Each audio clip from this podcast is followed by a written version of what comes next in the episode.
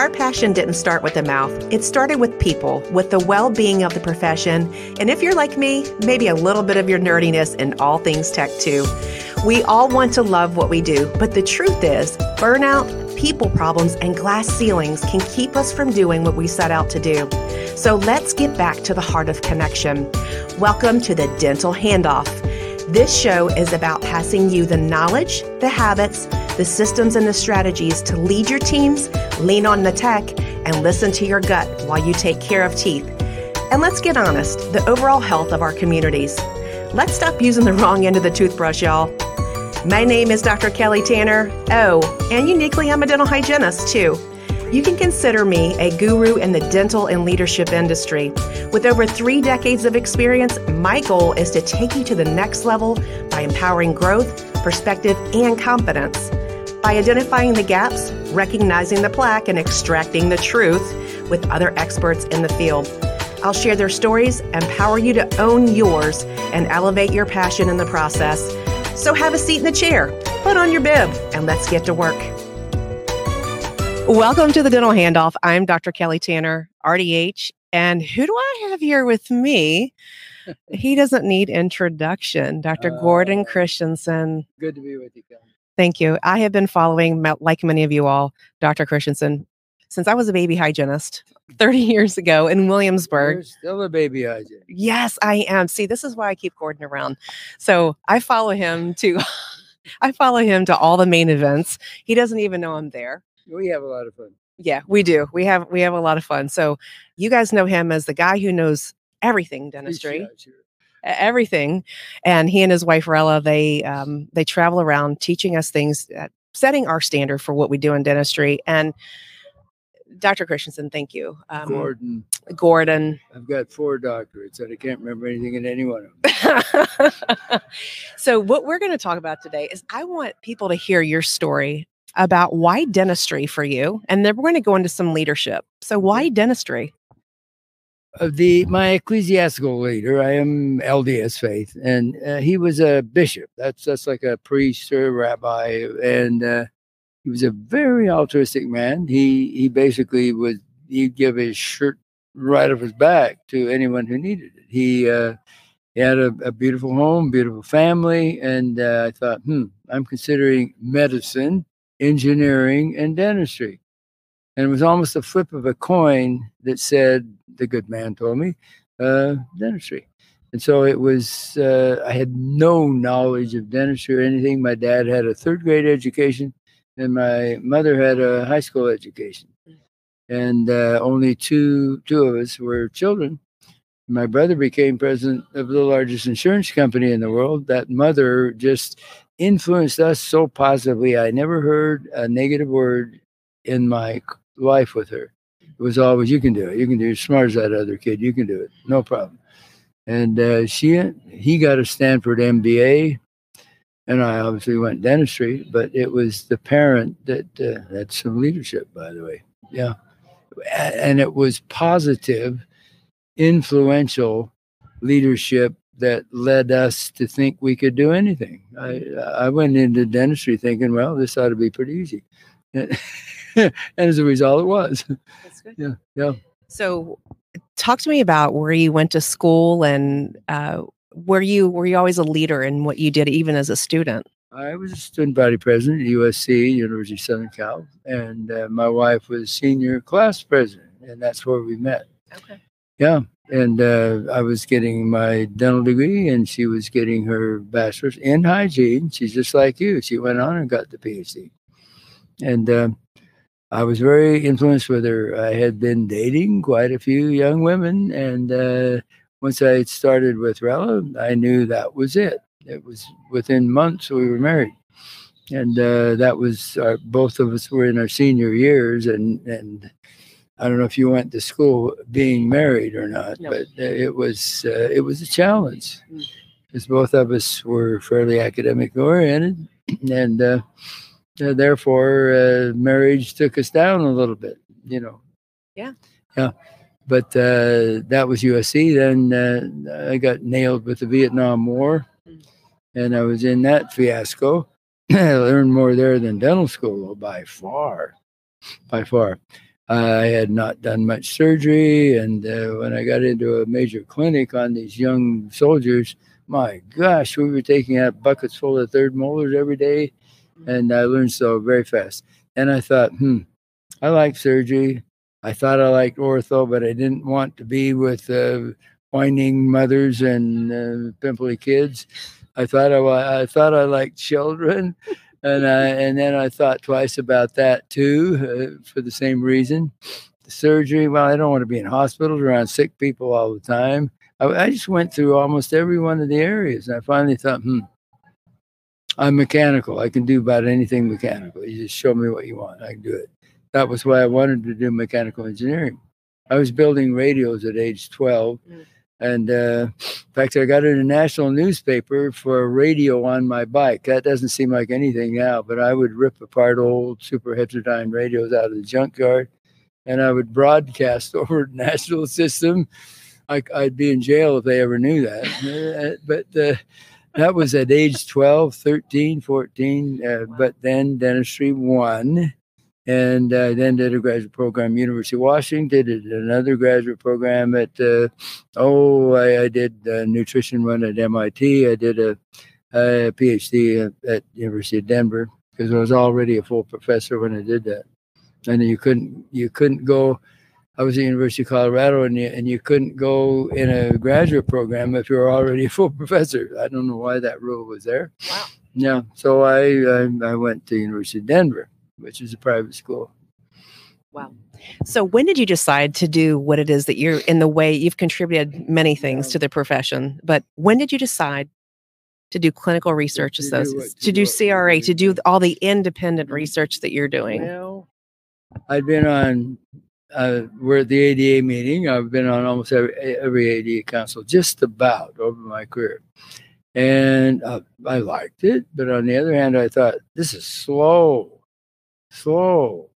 Uh, we would get a pile of papers for the scientific council, and you're supposed to read those. Yeah, right. Uh, and, and then uh, uh, there, there, there has to be bias in some things, and there would be bias. You know, if a company is donating hundred grand every year to whatever, mm-hmm. they're going to be a little influenced, and that bothered me. So I thought, why don't we start an independent research group that um, does not take money from the government, does not take money from any manufacturer, and we don't.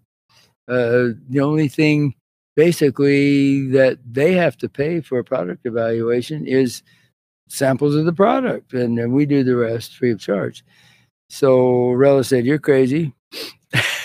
and I said, Well, let's try it. And I resigned from University of Colorado at that point. I was clinical dean there went on later to start the Scottsdale Center, and well, I, and University of Kentucky. I've, I've started several things, but uh, I was frustrated with the potential bias of companies paying money for an evaluation. If they're going to pay me whatever fifty grand, how can you not have some uh, minor bias or major right, bias? Right and that started CRA. I was making two thousand dollars a month then.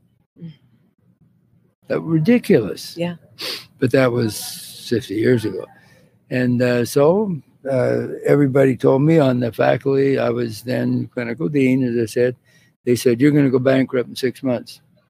Well, we're 47 years now. We wow. have we haven't gone bankrupt, but there have been ups and downs the the latest two were obviously the recession and COVID, and both of it, both of them took us down thirty percent.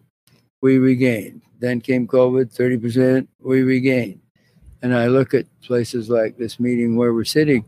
Uh, most of these distri- distributors, manufacturers are still down 15%. And ADA is telling us the overall profession is still at about 80, 85% pre COVID.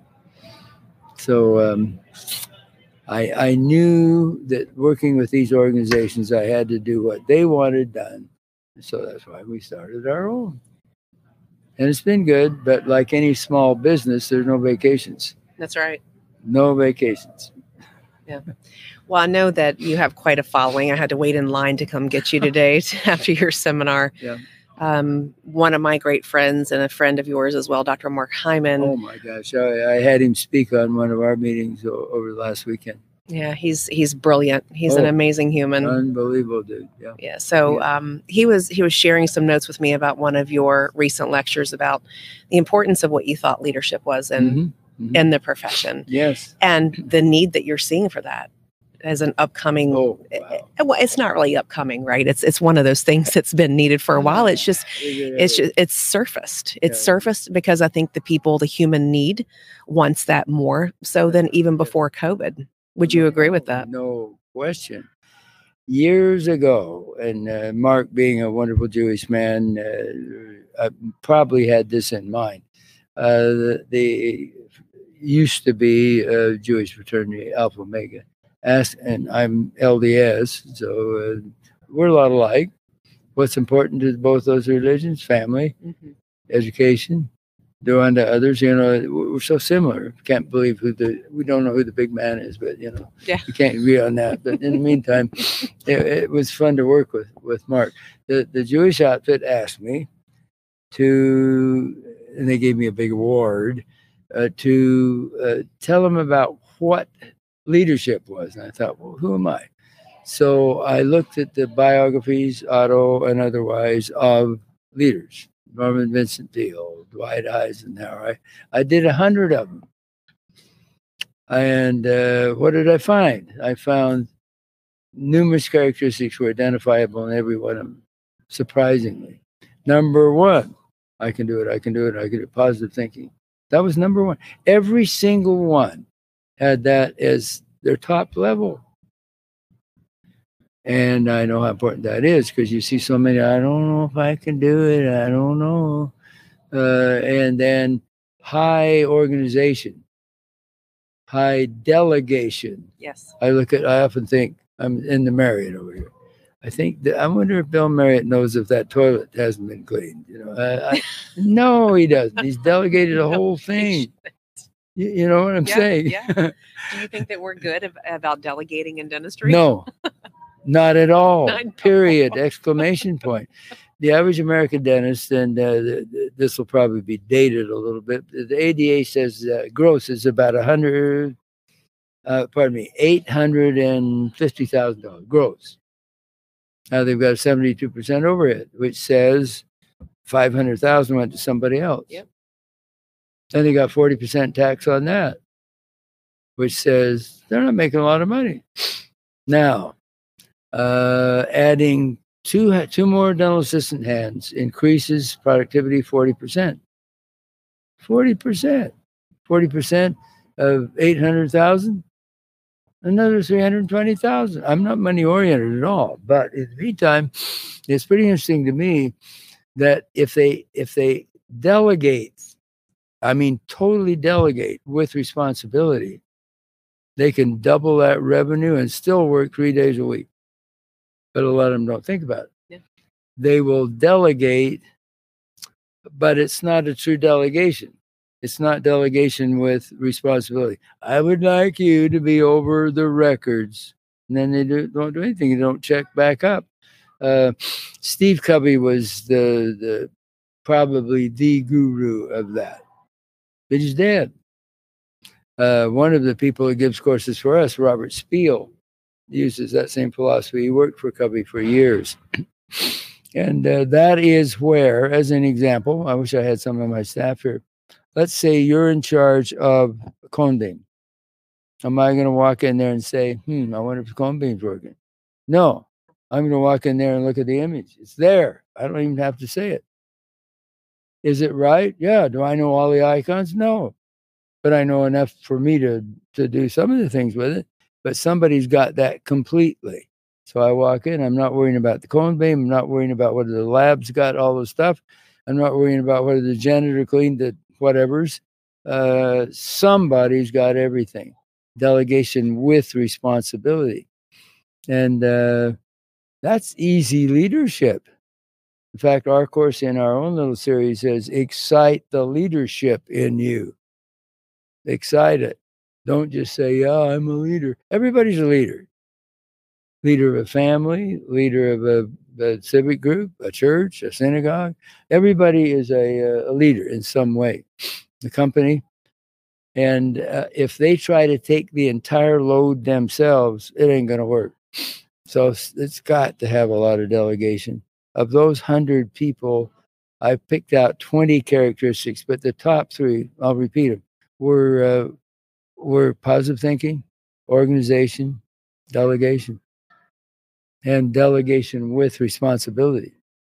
If they don't have responsibility for it, let's say I delegate to the front desk person 100% collection and it's running 80%. Is that my job to say that? No. I have what we call a uh, individualized evaluation uh, interview twice a year with all my staff people. I have 50 full time. And we sit down and uh, they know what the responsibility is. Well, I don't say, you've done this. I say, uh, tell me, uh, how do you feel about uh, achieving your responsibility. They evaluate themselves. They have a list of 10 things they evaluate use of their time, financial situations. So they're telling me by grading themselves on a piece of paper. I've never fired anybody, but but people have left when that when they they can see themselves they're not fulfilling the that leadership role. We just have an amicable divorce. I, I don't say you're done. Uh, they say they're done. Oh, here's an example. I had one woman, it's been quite a while ago, who had worked with the government for years.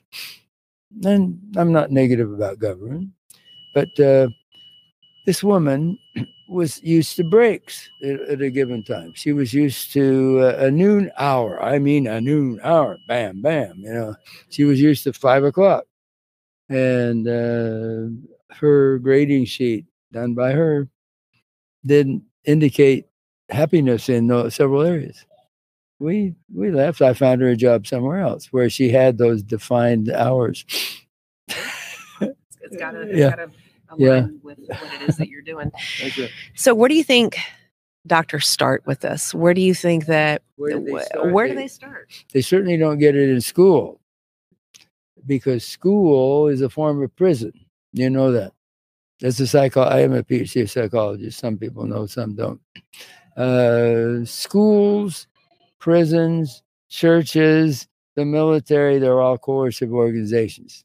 Do what they say or you're gone. And that's school. So they didn't get leadership in school. They got anti leadership. They got dogmatism. You do what I say or you're, you're going to go another year. You, you know that. Uh, so uh, it has to be developed by someone like you or me who, who gets them in a course and lets them see how you can, in fact, delegate with responsibility and in a in a tactful way have them evaluate themselves. Not not that you're going to fire them, but you, you're going to talk enough that they know they're not really being responsible for what they were assigned. So what about what about the individual who doesn't realize that the problem is them? That is a challenge, um, and I, I, I, I don't have any right now out of fifty. Occasionally, we get one, and uh, in their personalized interviews, they pretty well figure that out. They don't know they've got a problem. Like a, uh, one one of the characteristics I have is punctuality well, how how do you feel uh, about uh, that one, punctuality? And they're going to say, well, I'm late a lot of the time. Then I'll say, well, what are you going to do about it? I don't say, go get here on time. I say, what are you going to do about it? And now they've got to tell me. And if if I hit that, I do this semi-annually. If I if I see the next one still the same, you know, well, it looks like maybe you'd be better working with someone who didn't have punctuality as a major characteristic. We find him somebody. Mm-hmm. so then doctors start by understanding obviously what they need, but sometimes docs and, and none of us know sometimes when it's us causing the issues too because we don't know what we don't know unless someone calls us on our blind spots right so how would you suggest that a doctor be able to identify that within themselves to say, you know, I need help. My team needs help. Most do not really recognize that. There are some highly organized offices, very the epitome of, of excellence that way. And others just bumble in, have no staff meeting. I'm amazed at how a lot of dentists don't have a staff meeting. Our staff meetings are not dictator oriented. I get in there and uh, they report on what they've done in their respective responsibilities. They just say, uh, and then I don't ask them they tell the group. And then they know if they're not living up to it, that uh, they don't look too good to the whole group, not just me. They change. Yeah. yeah, yeah, they change. Leadership has to be developed. Very few have it. My mother, who was born in 1899, uh, is, is dead, of course, dead 30 years ago, but uh, she was a what would be called now an executive secretary of a major factory. And that was very uncommon for a woman in the 1920s, which is when she was doing that. Women were supposed to just stay home and make babies. That was it. You know. So here she was, uh, completely aside from that, and uh, she would she could run circles around 20 men. She was working with a guy that was kind of half alive, and then she would tell him what to do. That would be totally out of the picture years ago when she was doing that. And so that's what gave my brother and myself a lot of organization. She didn't say, pick your clothes up. She'd say, well, what do you think you, you might want to do with those clothes? In other words, they would have to tell her. It's, it's, it's Socratic education. That's what it is the the the person you're trying to educate or change is to make the decision, not me, them. Absolutely. Mm. So then you have the doctors who may have may or may not have realized because you know sometimes it's the symptoms of the practice. Sure, sure. You're you're knowing that there's drama because many docs come and say, "I'm just I can't deal with the drama. Uh, how do I fix it?" And so it's. You know what I say? Tell me. I, I you may not like it. I say uh, I hear there's been a little controversy lately. Now I get dogmatic. There will be no more. If there's something wrong, come to me. Otherwise, you can you can go somewhere else. I'm just that straightforward. And there is a lot of woman drama, you know, you know, just as well. Uh, men just fight among one another. Women whine. Uh, I, I, don't know why. I had at one time I had 50 women working with me. They were all dental assistants. That was a grant I had at University of Kentucky. Every senior student had had uh, a dental assistant. Can you imagine that? Now they don't have any dental assistants other than running sterilization or something. It's really amazing what's happened. They get out not having the vaguest idea what a dental assistant is because they've been doing everything themselves. And how are they supposed to just learn that by themselves? Right. Doesn't happen. And how to delegate that, and how to mm. how to manage it, how to yeah connect with that individual. We can bomb everybody on the earth, but we can't educate our own people well. In the U.S., I'm very concerned about that. If I had one of those missiles that costs a million dollars, I could run an entire year on of, of some of the research we do that that says it all. We're spending the money. Well, we got to spend some money there, but we ought to be using these domestic needs. So, what is your opinion on? Eh, because a lot of folks take classes on ultrasonics and crown and you know the all the things, but where I'm seeing the leader shift occur is where people truly want to be supported in their personal development because I think that all of that all of that personal accountability starts at that self level to be able to have that strong foundation of who you are. Yeah. A lot of them get to early middle age. They're making enough money. They they've um, they've got several cars. They've got kids in their teenage years. They're, they're making it and they're happy. They belong to a golf club. They're they're they're doing all kinds of selfish things, but they're stable. That's the best way I can say. Now, what stimulates them? Well, uh, more kids, more um, uh, a recession. Something will stimulate them to have to be more productive. I use a car analogy. there are times in life when you got to have a Porsche. I don't mean the car. I mean, you've got to have the pedal to the floor. You're going as fast as you can go. At one time, I had seven people in college. I only have three kids, but they married poverty stricken spouses. And then Rella went back for a PhD. So I had seven people in college at the same time. That was the Porsche time. Now those kids are gone. They're all productive. Uh, I've got grandkids and great grandkids. They're sucking money, but not nearly like the original ones. So, uh, bottom line is, you have to be able to goose it and be productive. I'm in the Prius time now. no, really, I don't have to make any money. I've, there's plenty there saved up, and I'm I'm cool. Uh, but uh, ADA even says only four percent of general dentists can retire at the same standard of living that that they were that they had at their uh, pre-retirement. Four percent. That is pathetic. I always say, I would advise any new dentist or anybody to save 10, uh, pardon me, to save 10%, give 10% to charity. The good Lord will bless you for that.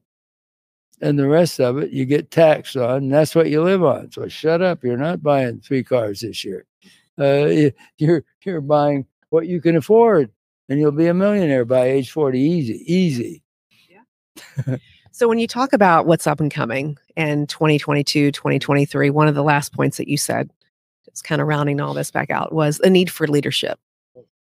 The need for leadership and leadership development in our profession. Where do you see that going? Because you know a lot of things, a lot of people, you study a lot, and you know a lot. I would really like to see more practice management taught in dental schools by those who have succeeded not by i'm not anti-academic but not by somebody who's never really had to be entrepreneurial because dentistry is entrepreneurial uh, you you can't just go in there and work. That's why uh, that's why corporate's been so popular. A lot of them just want to go and work. I'm not negative about that. Uh, some middle-aged dentists just really hate paperwork. They hate malpractice insurance. They hate having uh, having to be there early and supervise a herd of people. So there, so a lot of middle agers are going into corporate because they don't want to take the leader role. Uh, on the other hand, uh, recently I talked to an organization. I'm trying to remember the name of it. Dental. Can't say the name. It was an acronym, but I had about 500 in the audience, and they were all young dentists who did not want to practice. They want to own practices. I wish I could remember the name it. Dental DE Dental Entrepreneurs. Eh, I can't remember, but they they had some of the big boys there, like um, uh, Heartland and like Pacific, and, uh, and uh, they were learning how to be leaders and and be organized. Well, they got, have to have those three things. They have to have three things we talked about. If they don't have it, forget it. Go do your class two composites well, it's also about connection and how you connect with people and sure. that communication because you communicate to connect. And it's got to be from grass tops to grassroots and back up again. It's mm-hmm. got to be from top to bottom and for everyone, from everyone understanding and going along on a common vision. And if that falls apart, then none, none of the rest of it matters. So you're I'm hearing you say too that you think that you feel strongly that this should be taught in dental schools, the practice management aspect. Yeah, and one of the problems with CE, and I'm the one that got requirements into CE. I I hate to admit that, but 1975, I was then in uh, in Colorado, and they came to me and asked me, uh, "We we want to make a requirement for a number of hours of CE." And I and one other guy put that together in Colorado, and since then it's just gone everywhere. But uh, a lot of the California, they don't want to pay, uh, give continuing education credit for practice management courses. That, that's stupidity. That's that. If they can't manage your practice, they're going to fail. Absolutely. and I don't think that we should base our lives on what CE is and check and checks that box. It's about that human improvement because if you improve lives through whatever it is that you're doing, it's that trickle down effect of everything. And I think that then that keeps them coming back. It, the, the team keeps them coming back to because they know that you're invested in them and then therefore invest in your practice and so on in the community. So, any final words you want to share with our audience? Dentistry is the best profession that ever happened.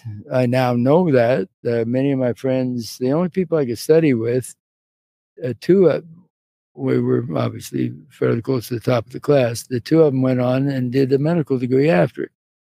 Uh, and uh, they were the only ones I could study with. And I see the motivation has to come within.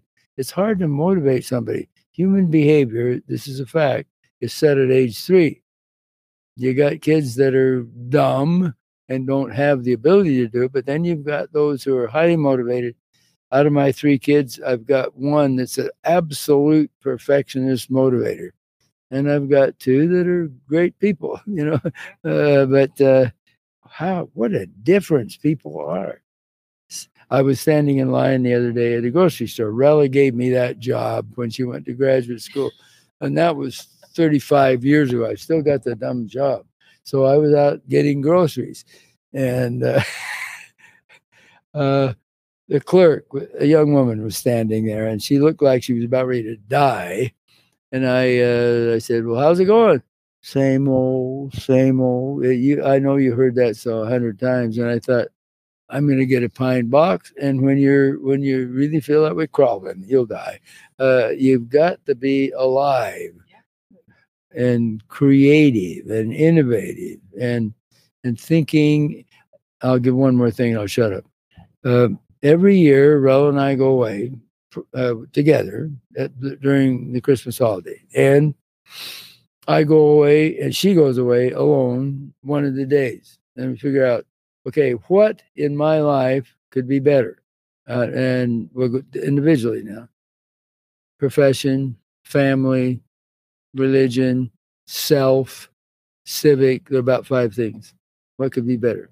What do we need to do? She does it, I do it. Then we get together second day. We go through the same things. Here's what we're going to do. And we actually make a list. Does it go through the year and we accomplish all of them? No, it doesn't. But as it changes, uh, years ago, our parents died. Did it change? Totally. They had more time. Uh, the kids got married. Did it change? Yeah. Uh, yeah, it changed. One wanted three hundred thousand dollar loan. You know, yeah. So uh, self-reflection. Part of what I do educationally is figure out something I don't know well enough and figure out how I'm going to know it. And what would that be? Well, I could go back 40 years with you and figure out what in each one of those years I decided I had to do, and I have to continue education. So every every first three months of every year, I don't know part of what I'm doing, and that keeps me stimulated. Yeah. That's why I'm still around at 300 years of age. well, you said retirement isn't the word in the Bible, right? Oh, that's exactly right. That's what you find it in there, It ain't there? I, it's not. It's not. No. I just so appreciate what you have done. Your leadership. what you're doing in the in the profession. That you can't stop it. You can't. The passion. Your, your PhD. How long did that take you? Uh, five and a half years. Relative five years. Yeah. It was hell the whole time for me. uh, yeah. Well, you're out grocery shopping too. I, I, was a Mormon bishop right then too, and that's like a that's like a, a, priest or a rabbi. Wow. So I was doing marriages, funerals, and everything else, and, and still practicing. And still doing doing all the research oh, the stuff. Kids were yeah. in, uh, they were in high school then. Can you imagine no. the mess we were in? No. Oh. No, and driving them around to sports and all the different games and everything. you know what I'm saying? yes, I do know exactly yeah. what you mean. you don't know who you are, where you're going. It's just like where what's changed now. You're right. Yeah. Yeah. Well, well. Thank Thanks you. for what you're doing. Keep it up. We'll do.